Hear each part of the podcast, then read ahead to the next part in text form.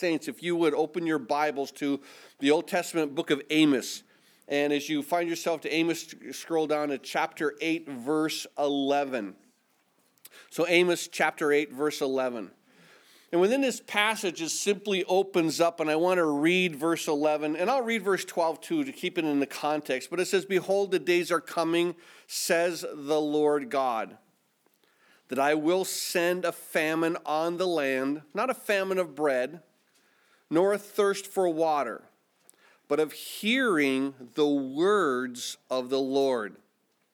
They shall wander from sea to sea and from north to east, and they shall run to and fro, seeking the word of the Lord, but shall not find it. It's interesting that God says, The days are coming, says the Lord God, that I'm going to send a famine on the land. And so God says it's going to come, and so how soon it comes, when it comes, is it here already?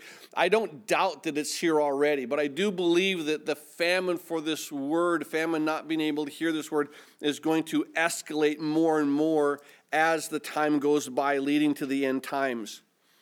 But God does warn this nation Israel, the one that's about to, within about 40 years, being taken into captivity by Assyria and he warns them, he says, The days are coming.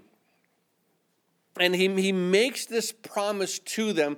It's literally, it's one, not one of those promises that we want to read in our Bibles. You know how we like all those little booklets of promises of God? People don't want this one, but it's one of the things that he does say. I need to make this declaration to you. The words are coming. And God says this I will send a famine on the land. God is going to be the one to bring this about. Now, he does make a statement here. He says, I'm going to bring this famine. And he says, now this famine is not going to be a physical famine.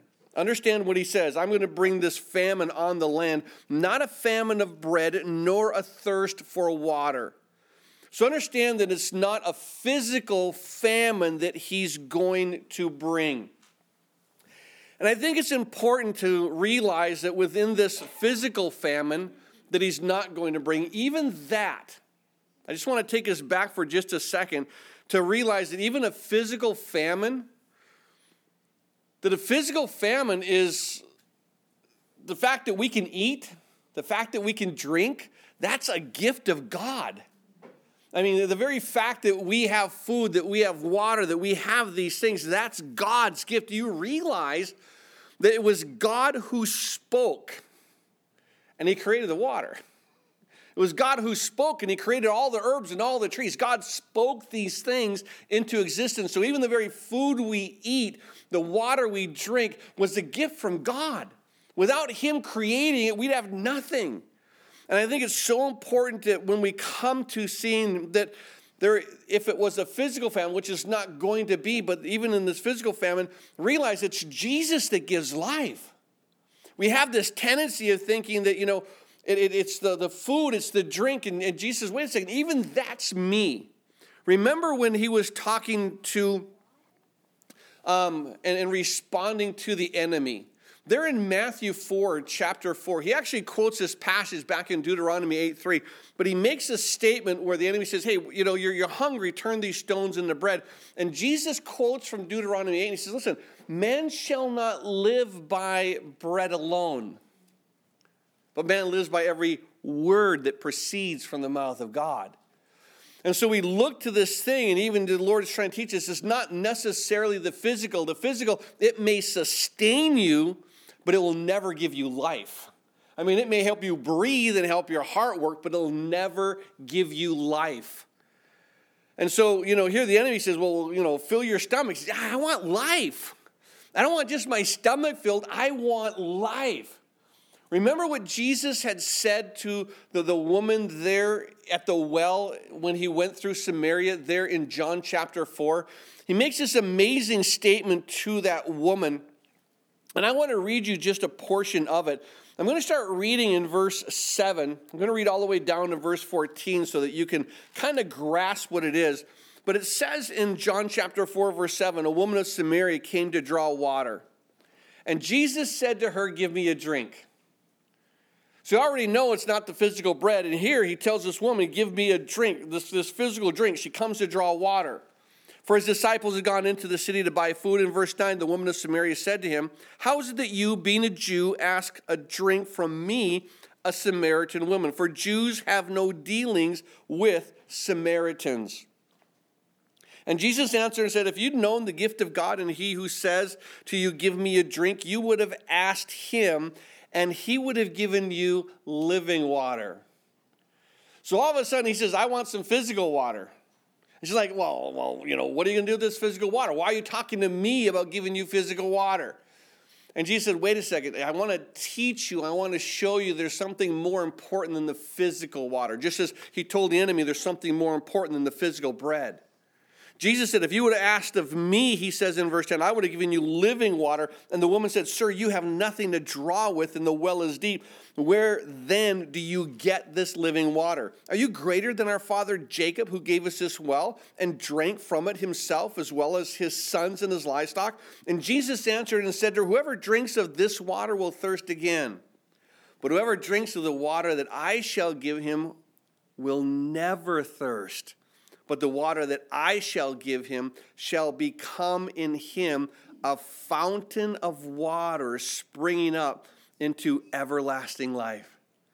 See, there's a physical water, and then there's this spiritual water. There's this physical bread, and there's this spiritual bread. And I think it's important for us to realize as we go through this that when Jesus said, Man shall not live by bread alone, but by every word that proceeds, and he says, Okay, you, you want a drink. If you would ask, I would have given you this living water. And we begin to see here that heart that God begins to show us there's more than just the physical. And this is what he's trying to teach us through Amos. He says, Listen, it's not going to be this physical bread, not going to be you know, the, the thirst for water physically, there's going to be a famine for hearing the word of God. And so as we look to these things about the bread and the, the, the water, remember what Jesus had said to the disciples who were there around him, there in John chapter 6 two verses that you may want to jot down if you're a note taker. The first is verse 35, the second is verse 51. They say similar things, but enough difference that I want to share with you both of them. In John 6 35, Jesus said to them, I am the bread of life. He who comes to me shall never hunger, and he who believes in me shall never thirst. You understand what he's saying? He said, Listen, I'm the bread of life. If you believe in me, you're not going to hunger. You're not going to want that bread that the enemy said, Hey, make these stones into measly bread. What good is that? He said, If, if you you come to me, he said, you're never going to hunger. If you come to me, you're never going to thirst. Because in John chapter 6, verse 51, he says, I am the living bread which came down from heaven. If anyone eats of this bread, he will live forever. And the bread that I give is my flesh, and I shall give for which I shall give for the life of the world. So he says, Here's my flesh. If you take of my flesh and you eat of my flesh, I'm going to give you this living bread. And so as he makes that, you know, one of those I am statements as he comes here, so I'm the living bread which came down from heaven. If anyone eats of me, if you partake of me, me and my goodness. In John chapter 7, beginning in verse 37 through 39, he makes that next statement where on the last day of the great feast, Jesus stood crying out, saying, If anyone thirsts, let him come to me.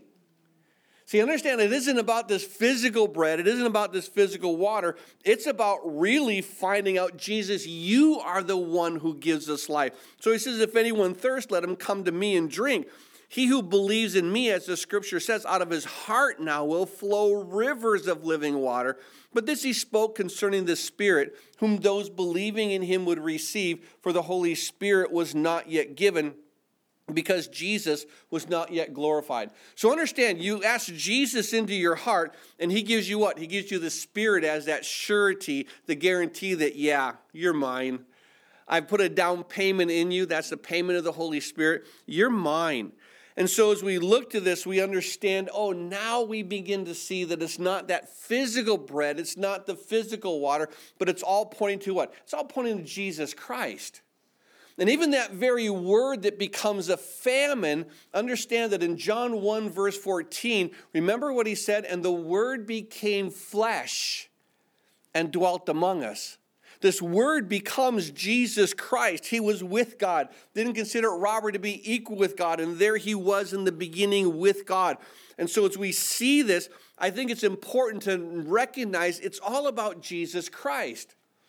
Paul makes a statement that when he's going through Athens, and he made a statement in Acts chapter 17, verse 28. He said this In him we live and move, and we have our being. Everything that we are, it's in Christ. In Christ, I have life. In Him, I live. In Him, I move. In Him, I have the very essence of who I am. And so we, we do see here that this is what, what Amos is, is trying to say. He says, Now understand, it isn't the physical bread, it isn't the physical water, and that's not what I'm trying to tell you. But here, understand that even if you were say it's the physical bread and physical water, if you were to have that, it's still not enough.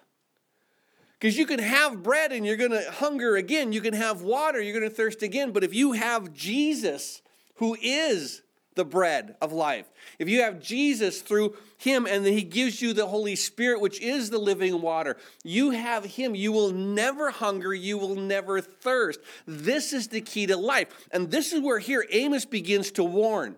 And that's why I wanted to bring you to not just that physical, but to the spiritual, because what Amos says in Amos 8:11, behold, the days are coming, says the Lord, that I'm going to send a famine on the land. Not a famine of bread or a thirst of water. So understand, it's not this measly little famine of having no bread and having no water. That's nothing. Because you can have the bread and you're going to hunger again. You can have the water, you're going to thirst again. So it's not this little tiny famine of no bread and no water. What he warns is there's going to be this massive issue. Not this little issue of no bread and no water, but a massive issue of, of hearing the words of the Lord. As we look to this, the, I want you to understand that he's not just saying there's going to be a famine of the word of the Lord. He says there's going to be a famine of the hearing of the words of the Lord. There's a passage in Deuteronomy, if you're familiar with it, just he goes, Hear, O Israel, the Lord our God is one. And, and, it, and the, the, the term in the, the Hebrew, they call that passage the Shema. Hear, O Israel. And, and so that's what it says here. He says, and listen, there's going to be a famine, not of, of bread, not of a thirst of water, but of hearing, a shema, the hearing of the word of God. The famine is not hearing. Now understand that that word shema is a multifaceted word.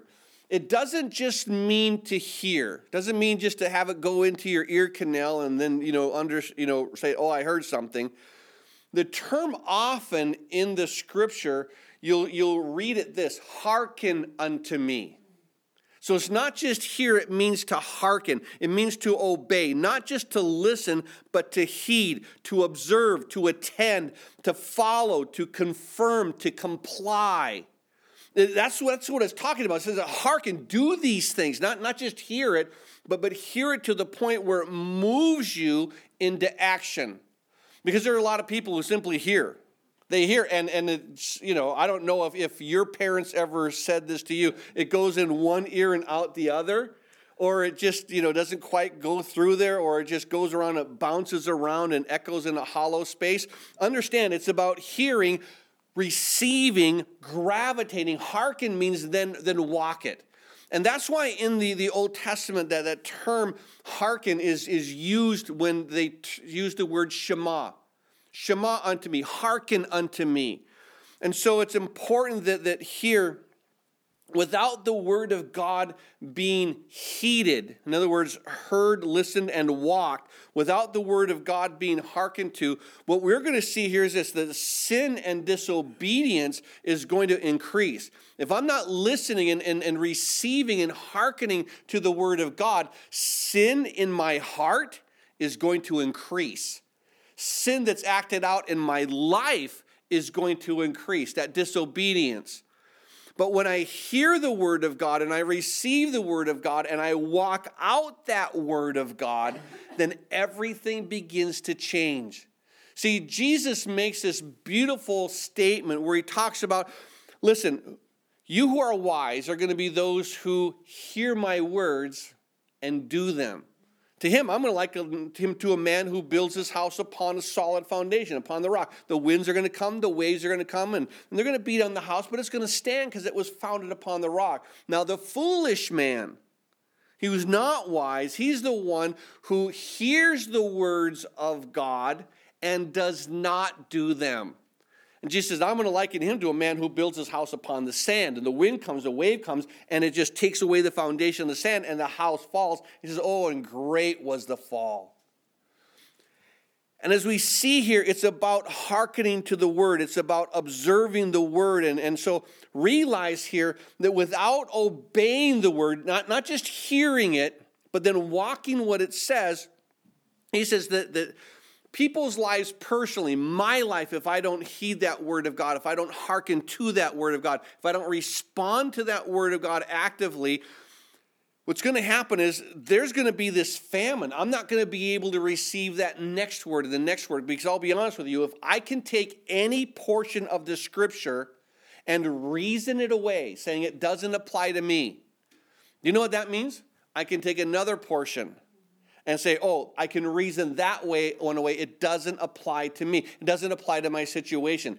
Understand, this word of God is always going to apply to you and applies to every situation. And there are no exceptions to this word. And if you listen to the lies of the enemy, say, oh, I'm an exception. you might be an exception at the moment, but just give it some time. The Word of God is going to be fulfilled. So as we look to this, if we don't hearken to this word, if we don't shema this word, if we don't obey, not just listen, but heed it, if we don't do that, there's going to come a famine for hearing the words. In other words, there's going to be no ability to truly grasp what God is saying. Why? Because if you can deny one aspect, you can deny another, and you can deny another. And then it just begins to take little micro steps back. I don't know if you've ever heard someone, or maybe you've said it yourself, that if you begin to not heed the word of God, and all of a sudden you open your eyes and you look and say, How did I get over here? How did I get here? And let me tell you how you got there one little step at a time. Just a little step, a little step, and there's another step, and then, oh, I can, this is an exception. I can walk away from this. And then eventually, what begins to happen is you find yourself over how did that happen? It's a famine to the Word of God. You're no longer able to hear the power of the Word of the Lord. And so keep in mind that if we do not hearken to the Word, if we don't shema the Word, if we don't heed this Word, our personal lives are going to unravel. Our society will unravel. And I think that's what's happening in our society. I mean, how many people can, can look at Genesis when God created everything, and how much of our society says, you know, God didn't create it. There was this little tiny, you know, something in the middle of the universe, and it simply exploded. And then through that, all of this particles flew off and cooled off, and then heavier particles grew heavier particles, and they got more particles, and some ignited in the sun, some stayed planets, some had water, some had nothing. And, and it's like, really?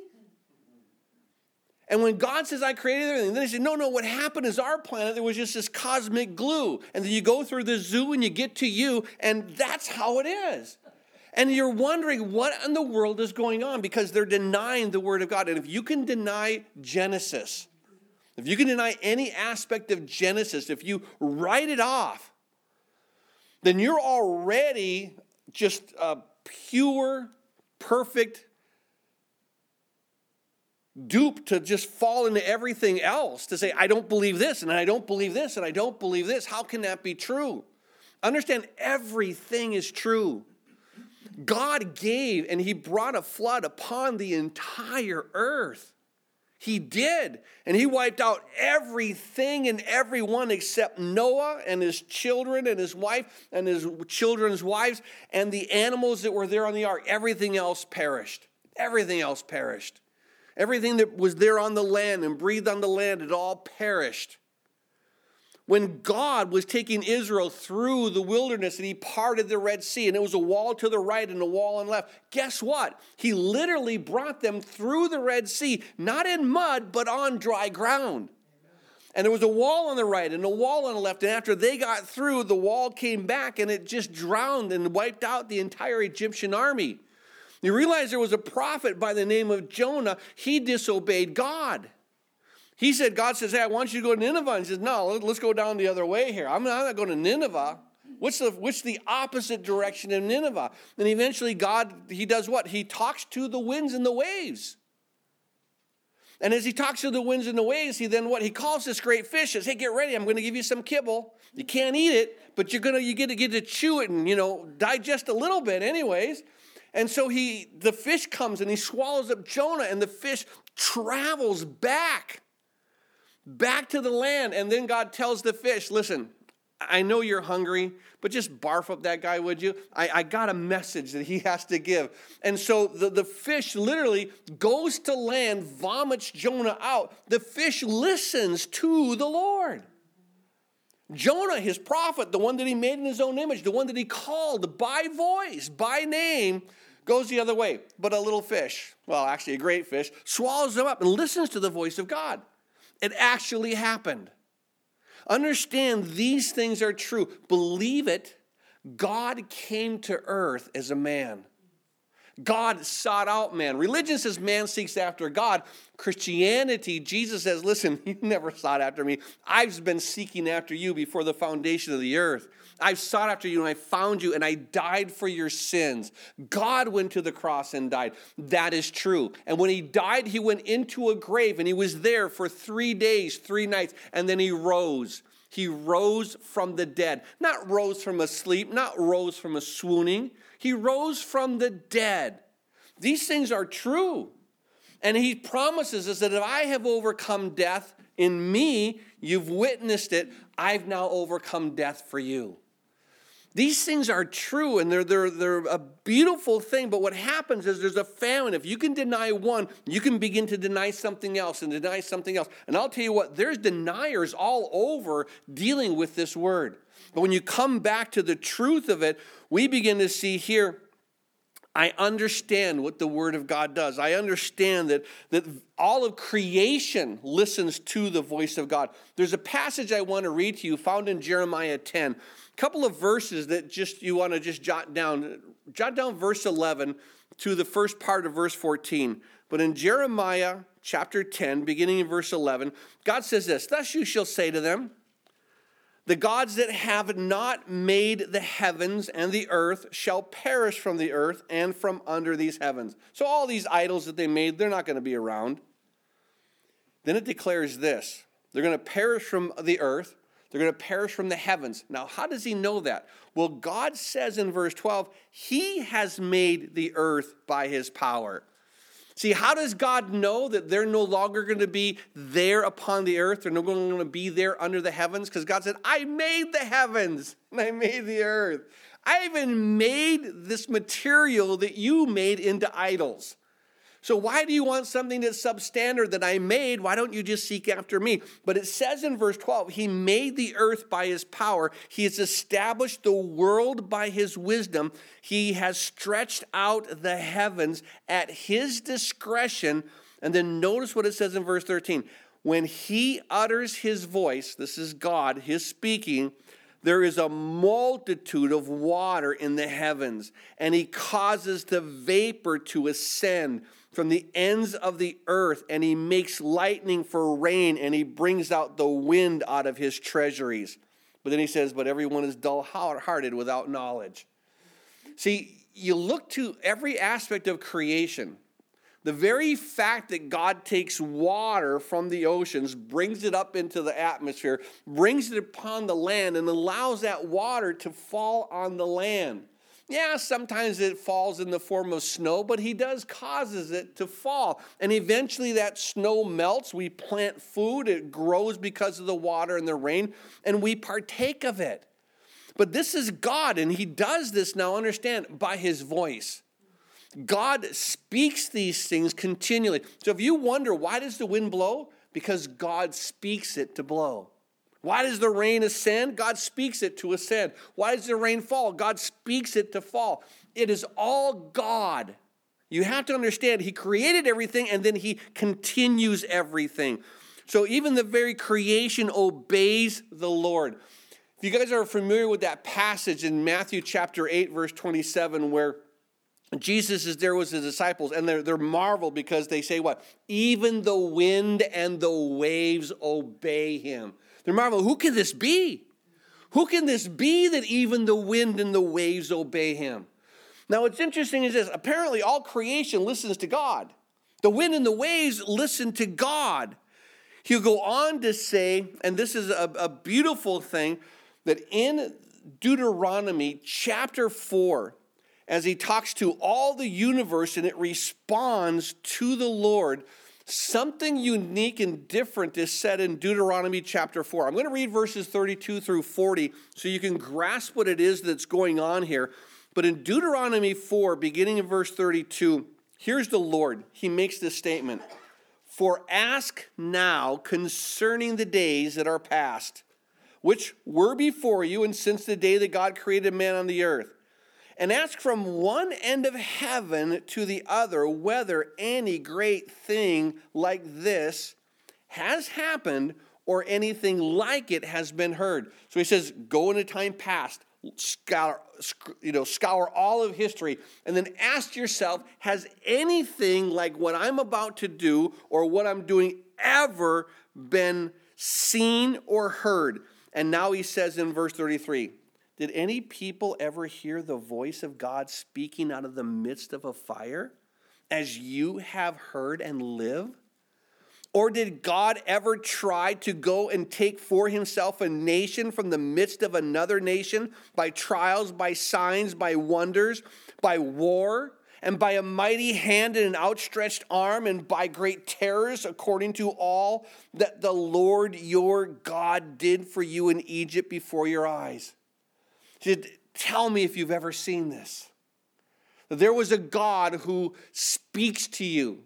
There's a God who ministers. There's a God who fought for you. And he brought plague after plague. And guess what? He spoke to lice, and lice listened to him. He spoke to frogs, and frogs listened to him. He spoke to darkness, and darkness listened to him every single thing. Listen, he spoke to the water and it turned to blood. We begin to see this. And then he asks in verse 35, he says, To you it was shown that you might know the Lord himself is God, and there's none other besides him. And in verse 36, out of heaven he let you hear his voice that he might instruct you on the earth, that he would show you his great fire. And you heard his words out of the midst of the fire. And because he loved your fathers, therefore he chose their descendants after them. And he brought you out of Egypt with his presence and his mighty power, driving out from before you nations greater and mightier than you, to bring you in to give you their land as an inheritance as it is this day. Therefore, verse 39, know this day and consider it in your heart the Lord Himself is God in heaven, above the earth, beneath the earth, there is no other. And now he says in verse 40, therefore, you shall therefore keep his statutes and his commandments. What is he saying? Has anything like this ever happened? That you've seen the hand of God, you've experienced the power of God. And he says, therefore, what he's saying, heed the words. Shema. That's all you do. And so he says here in verse 40, therefore you shall keep the statutes and his commandments which the Lord commanded you today, that it may go well with you and with your children after you, that you may prolong your days in the land which the Lord your God has given you for all time.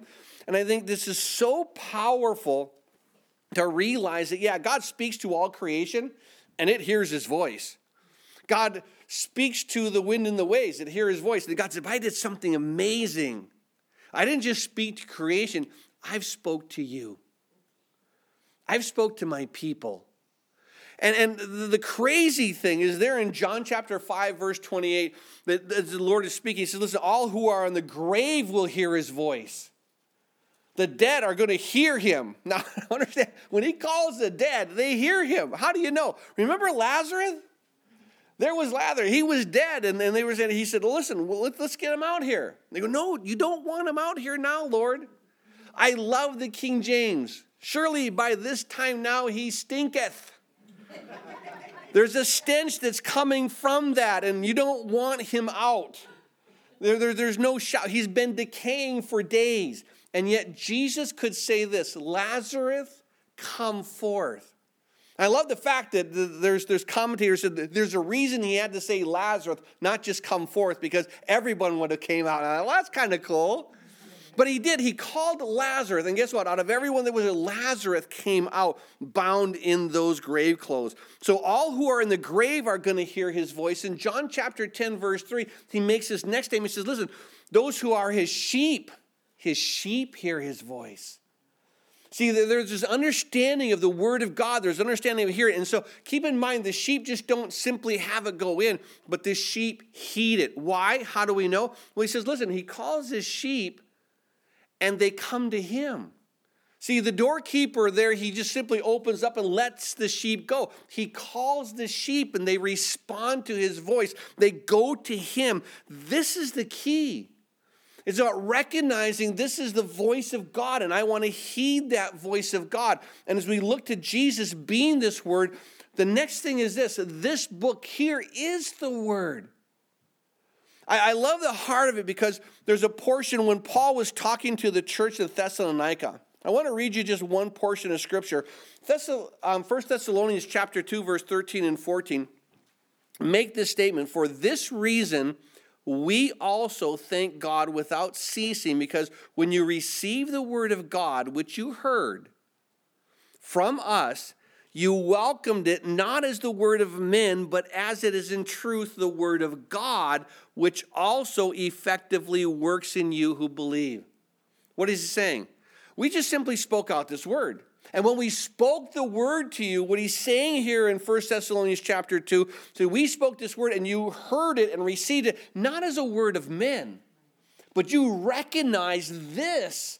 This which we hear, that which they were quoting, was the word of God. And what they did from it, as they responded to it, Paul would say, Listen, this word that you received, you welcomed it as the word of God which also works effectively in you who believe. See, as you heed it, guess what? It changes you. As you heed it, it protects you. As you heed it, it guards you. This is the key. And so he'll go on to say in verse 14, For you, brethren, became imitators of the churches of God, which are in Judea in Christ Jesus you begin to walk out this word. You became imitators of others who walked out this word. And I think this is the key to hearing the word of God is to make sure that what? You hearken to it, that you heed it, that you obey it, that you begin to walk this word. It's not just the hearers of the word, but it's the doers of the word. See, everyone heard the word, but the wise man did it, the foolish man did not. So it's not just hearing the word, it's, it's about applying this word, hearkening to it, heeding it, obeying it. There's a portion we read it a few Sundays ago. I want to read it again. It's Psalm 95. And in it, just a couple of verses. I want to read from verse 6, and I want to read all the way down through verse 11 to the end of that psalm. But it makes this statement in Psalm 95, verse 6 Oh, come, let us worship and bow down. Let us kneel before the Lord our God, our Maker, for he is God. We are the people of his pasture and the sheep of his hand. And the warning now comes to the end of verse 7, and it says, Today, if you will hear his voice, if you will hear his voice, do not harden your hearts as in the rebellion, in the day of trial, in the wilderness, when your fathers tested me and they tried me as though though they saw my work. And he said, For 40 years I was grieved with that generation. And I said, It's people who go astray in their hearts, and they do not know my ways. So I swore in my wrath that they shall not enter my rest. God dealt with the children of Israel for 40 years. 40 years. And he makes this statement I was grieved. I spoke to them and I spoke to them, I talked to them, and they didn't what? There was literally a famine in their hearts that they couldn't hear and heed and do my words.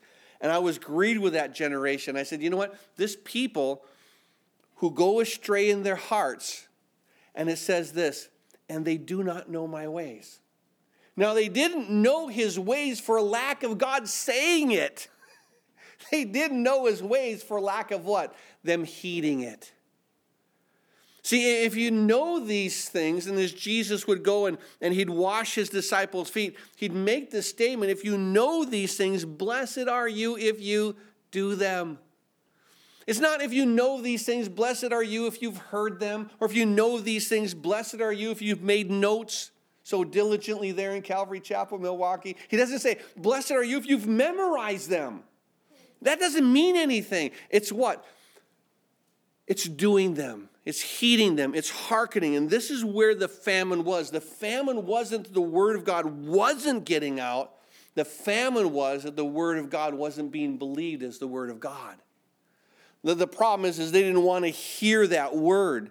And I think it's important because there are so many warnings that come through the scripture. Jesus made one, it was a very powerful one in Mark chapter 4, verses 23 through 25. I want to read it to you, but it declares this If anyone has ears to hear, let him hear. So we all have ears, we can all hear. But then he makes a statement. In verse 24 of Mark 4, he says, Then he said to them, Take heed what you hear.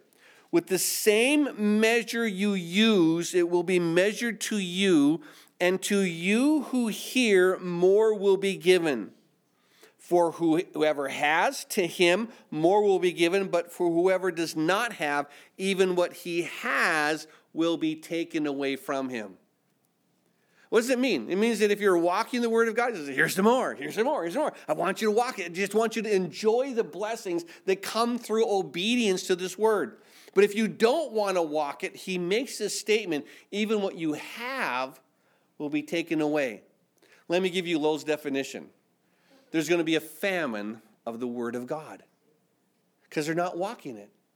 And believe it or not, that you and I, as Christians, if we begin to not walk this Word, if we begin to say, you know, I don't believe this is the word of God, I don't believe this applies to me, then what's going to happen is this you're not going to believe something else applies to you, and something else applies to you. And eventually you will believe nothing applies to you except the ones that you want. You'll think the Bible is Burger King, that you can have it your way, that you can say, no, hold, hold the, the, the, the, the chastising. I don't want that. Hold the exhortation. I don't want, ah, blessings. Yeah, I'll take the blessings. I'll, I'll take the blessings. Now, now, not the blessings of, of you know, the ones that in this world you're going to have, you know, tribulation. Not, not those promises. I want all the good ones. Just, just give me stuff, Lord.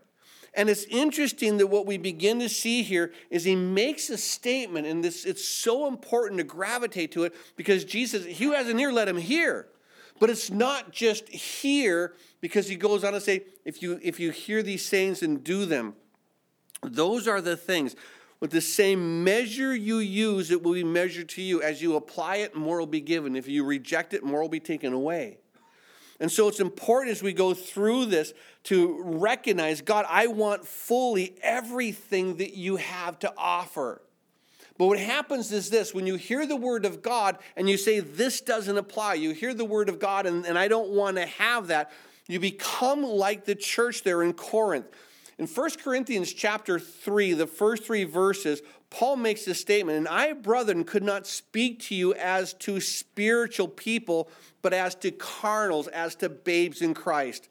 I fed you with milk, and not with solid food, for until now you were not able to receive it, and even now you're still not able. For you are still carnal, for where there are envy, strife, divisions among you, are you not carnal and behaving like mere men? He said, I, I wanted to give you some really great food. Now, can you imagine going to a restaurant, looking at the menu, and saying, I will take a glass of milk? And saying, wait, wait, there, there's Mexican food here, and there's German food here, and there's Mexican, you know, and there, there, there's, there's all this great, you know, American food. I want a burger. No, you get milk. Why? That's all you can digest. You're just a baby. Think about this when, when babies come, they don't get soft food, they just get milk. And that's what he said. You guys are just babes. He said, You should be older. He said, You guys are like 10 year old babies, 15 year old babies, 20. If you're not walking this word initially, you're never going to get more. and you're, you're, you're stuck on this little tiny bit, these little bitty promises. But when you get into the depth of the word, the meat of the word, and I know what you're saying. Lowell, there are times that you shove so much meat down our throats, we're gagging on it. And it's true. And I apologize slightly for that. It doesn't mean that I won't do it again, but I understand how much it is. So what I'm asking you is just just when I'm shoving it to you, just put it off to the side, draw a note. In other words, just stick it in a to-go box, take it home, then dig it out, then chew on it again through the week. Because what happens is this. You guys are, are mature enough to, to get meat. And I, I just expect you to get meat. There's an actual study that went on for preachers and teachers that said that one thing you should never do to start your message is this to say, open your Bibles. There's literally counsel to preachers and teachers to say, never start your sermon with open your Bibles. My problem is, is I've never given a good sermon. I've always opened it. Open your Bibles. I expect you to have them. If you don't have it with you, you make a mistake. There's ushers that'll bring you, hey, you need a Bible. Why? Because 10 times out of 10, we're going to be in this book and we're going to look to it and we're going to be not just looking at this passage, we're going to be looking, how does the Bible talk about this passage? And so what happens is you're going through the book of Amos and we're only looking at chapter 8, verse 11, but you're like already in Matthew 4 and Deuteronomy 8, and then you go to Mark 4, and then you go to John 7 and John 1, and then you go to John 6, and then, you know, you're in, in Matthew 8, and then you're looking at Jeremiah 10, and you're jumping all over. But guess what? You're learning the scripture. You're learning the balance. You're learning what it is and what the scripture talks about what? What it means to be a fan of the word of God and what it means to no longer shema the word, to hear the word, to hearken the word, to do the word. And I think it's important where he says, I, I wanted to, to speak to you and give you meat. Well, the problem is, is this people today, they want sound bites. They just want a sound bite. I want, I don't want, I don't want to be taught fully doctrine. Give me a sound bite. Give me something that I could just, just a nice little soundbite that I can take it home, that I can walk. And, and, and I'm, I'm, that's all I want. And they're wanting entertainment more than they're wanting exhortation or instruction. Just, just come and wow me. Come and just make me feel good inside. Now, what happens is many times the Word of God is, is going to not make you feel good inside, but it's going to make you feel right before God. And what do you want? Do you want to say, I just want to be, I want to, I just want to feel good? If you want to feel good, you need to spend money and go to a movie. And, and, and you know, only the happy movies. And there's very few of those that are out there. even look at the little kid movies. I don't know why Disney always kills off a parent. One of them's dead. Usually the mom, sometimes the dad, but there's always a dead parent. And then what? Then, then the kid goes. Poor little Nemo, his mom died. And he's wandering off, but his dad, he goes following him. You understand that there's, you, you take a look and you say, I just want happy. Very few things are happy.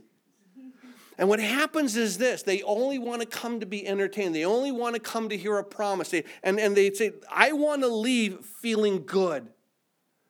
And I'll be honest with you, I, I love leaving feeling good, but the good that I love feeling is this that I'm right before God. Because sometimes the message that I hear, it causes me to repent. And, and I'm, I don't feel good in the repenting, but directly after, I have the blessings of God. That I know I'm forgiven. I know that He's going to move on. I know that His mercies are new.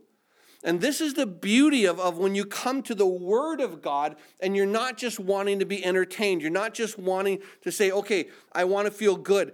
Keep in mind, the Word of God is a guide to His heart it's also a guide about our hearts and reveals our heart. The Word of God is power over temptation and power over sin.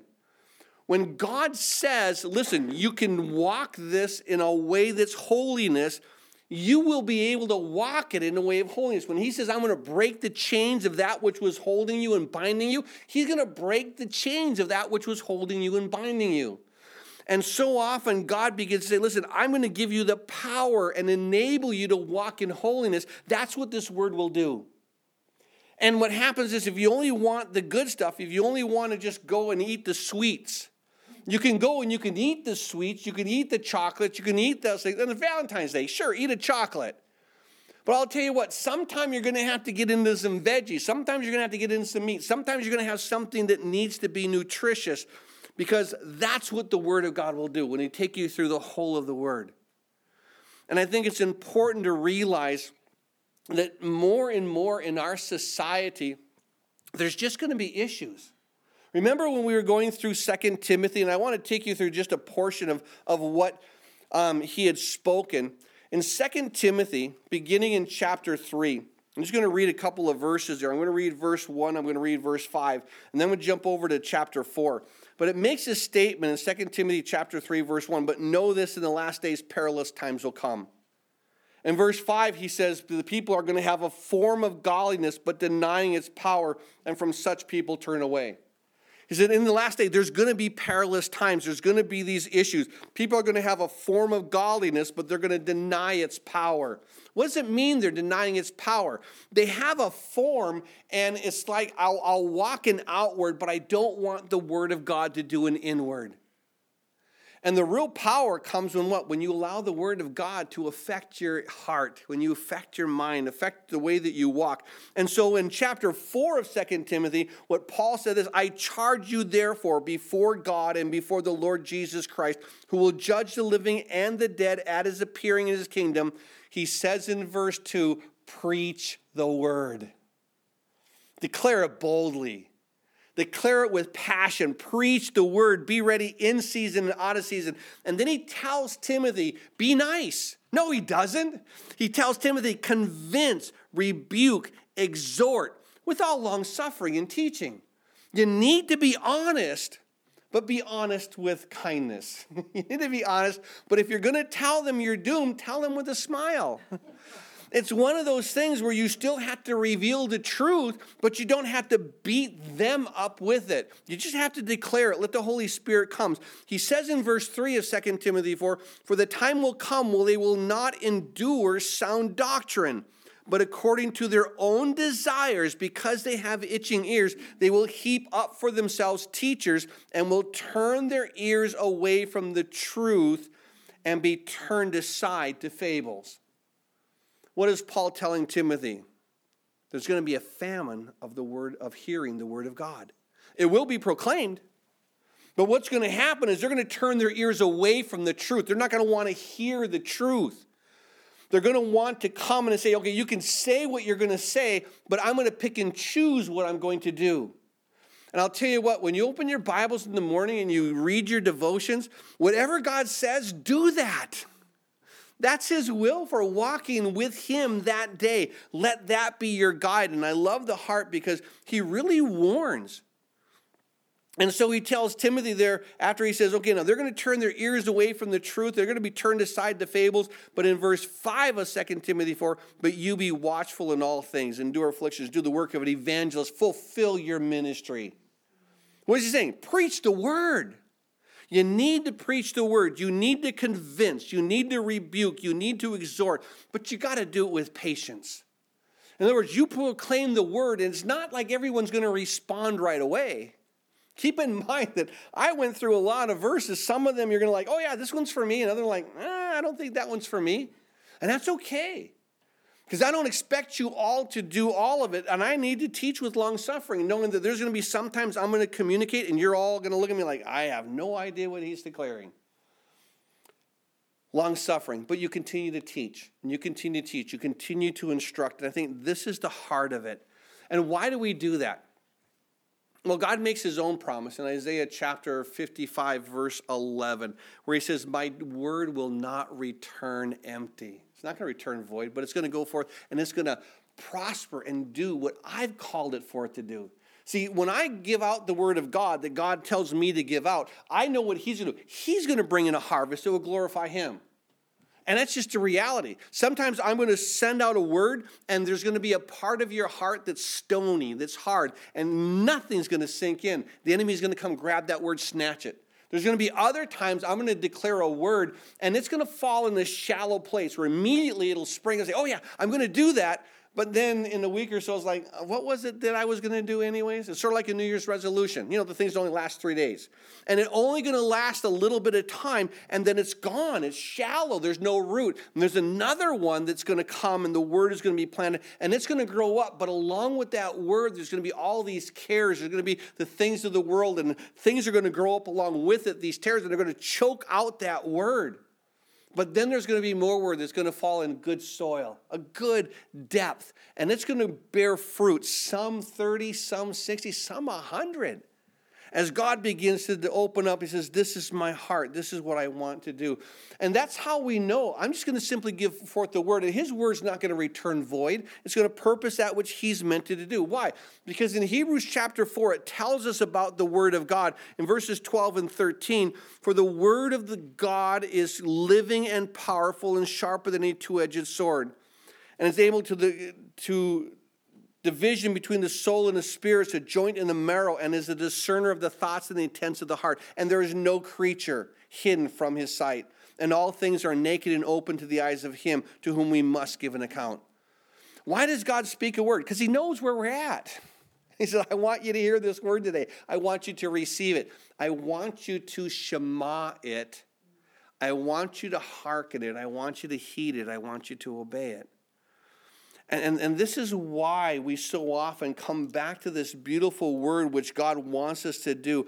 And there's a passage in, in 1 Corinthians chapter 1. Let me just read you just a couple of verses, verses 21 through 24.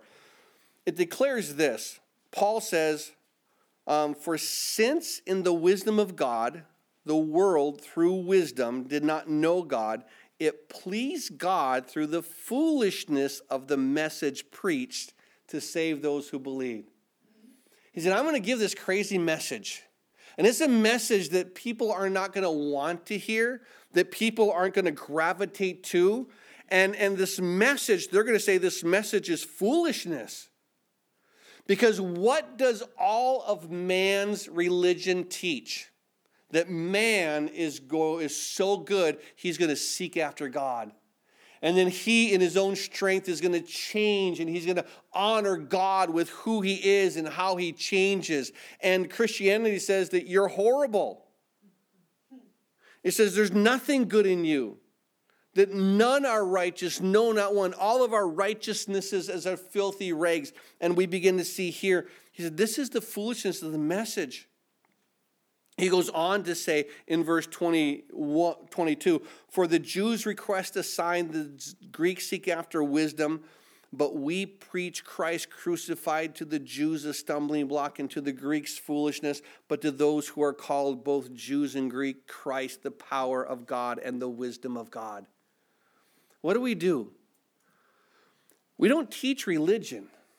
We teach relationship and we teach that relationship can only come. You can only know the Father if you do what? Receive the Son. And whoever the Son chooses to reveal the Father, then you can have your eyes open. But if you do not receive the Son, you will never know the Father.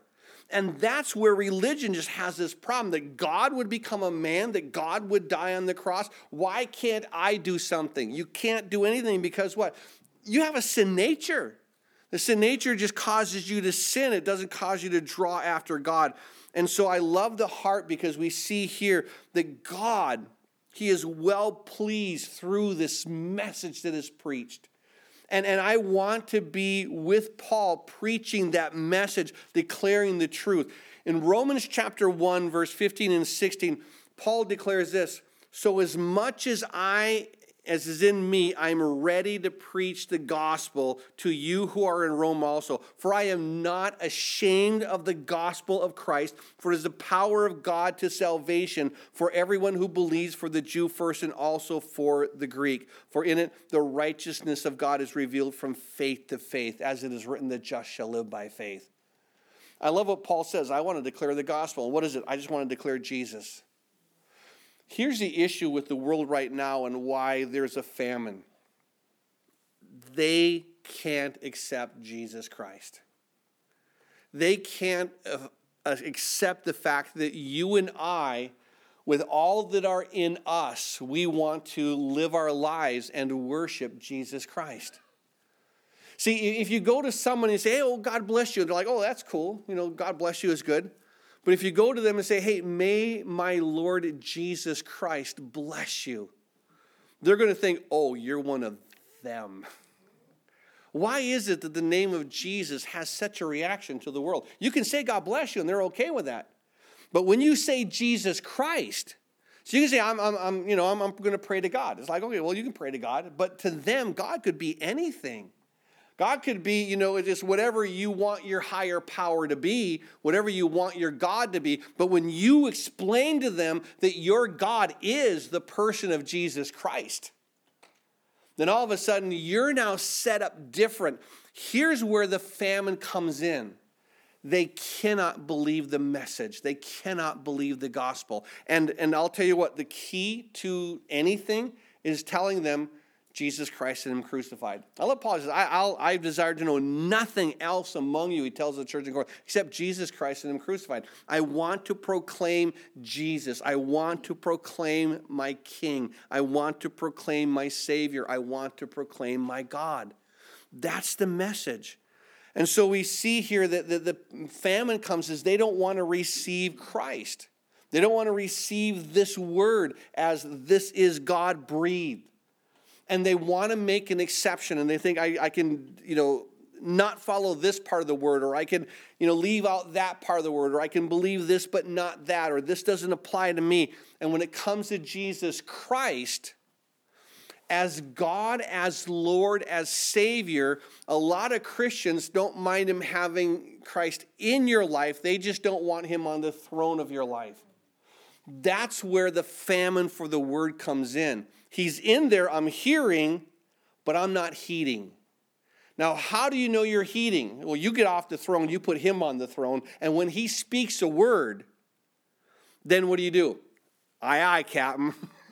yes, my king. I can't wait to walk what it is that you have. Why? Because I am so grateful for the life that you've given me because you've given me you, your flesh is food, and you've given me the spirit as water, and I am glutted and I, I'm literally overflowing. What can I do in my gratitude to you to know that you've given me eternal life and you've given me life here now? How can I respond to that? And this is the beauty where here, Amos begins to do a great service to all the men and the women that were there in Israel by saying, Listen, the days are coming that I'm going to send a famine on this land. Not a famine of physical bread, not a famine of thirst for water physically, but of hearing the words of the Lord, of heeding the words. You're going to, words are going to be heard, but you'll never heed them. Words are going to be spoken, but they'll never be walked.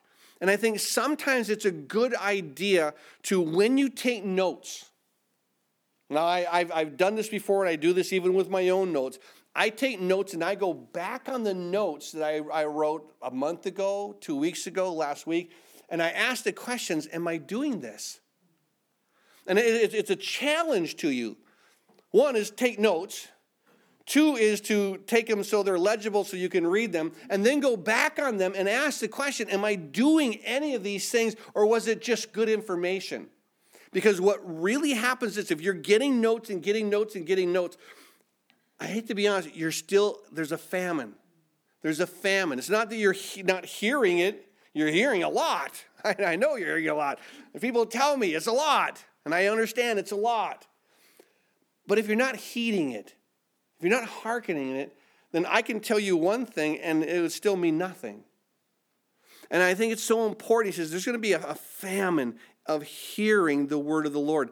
And they're going to wander from sea to sea. They're going to, I'm going to go here, I'm going to go there, and from north to south, and east to west. And they're going to run to and fro. They're going to be seeking the word of the Lord. And now it's like, now I want it. Now I need it.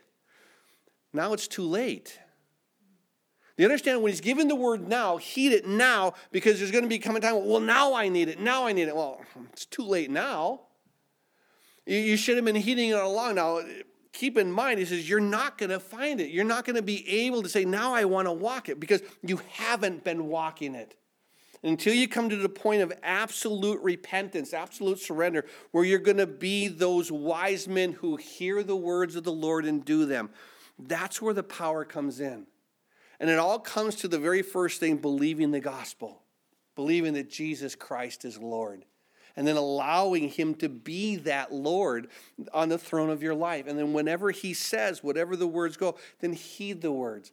And I think it's so important that as you, you hear the words and you heed those words, keep in mind where He says, If anyone has ears to hear, let him hear. And He said to them, Take heed what you hear. With the same measure you use, it will be measured to you. For him who has much will be given and to him who does not have, even what he has will be taken away. Apply the word.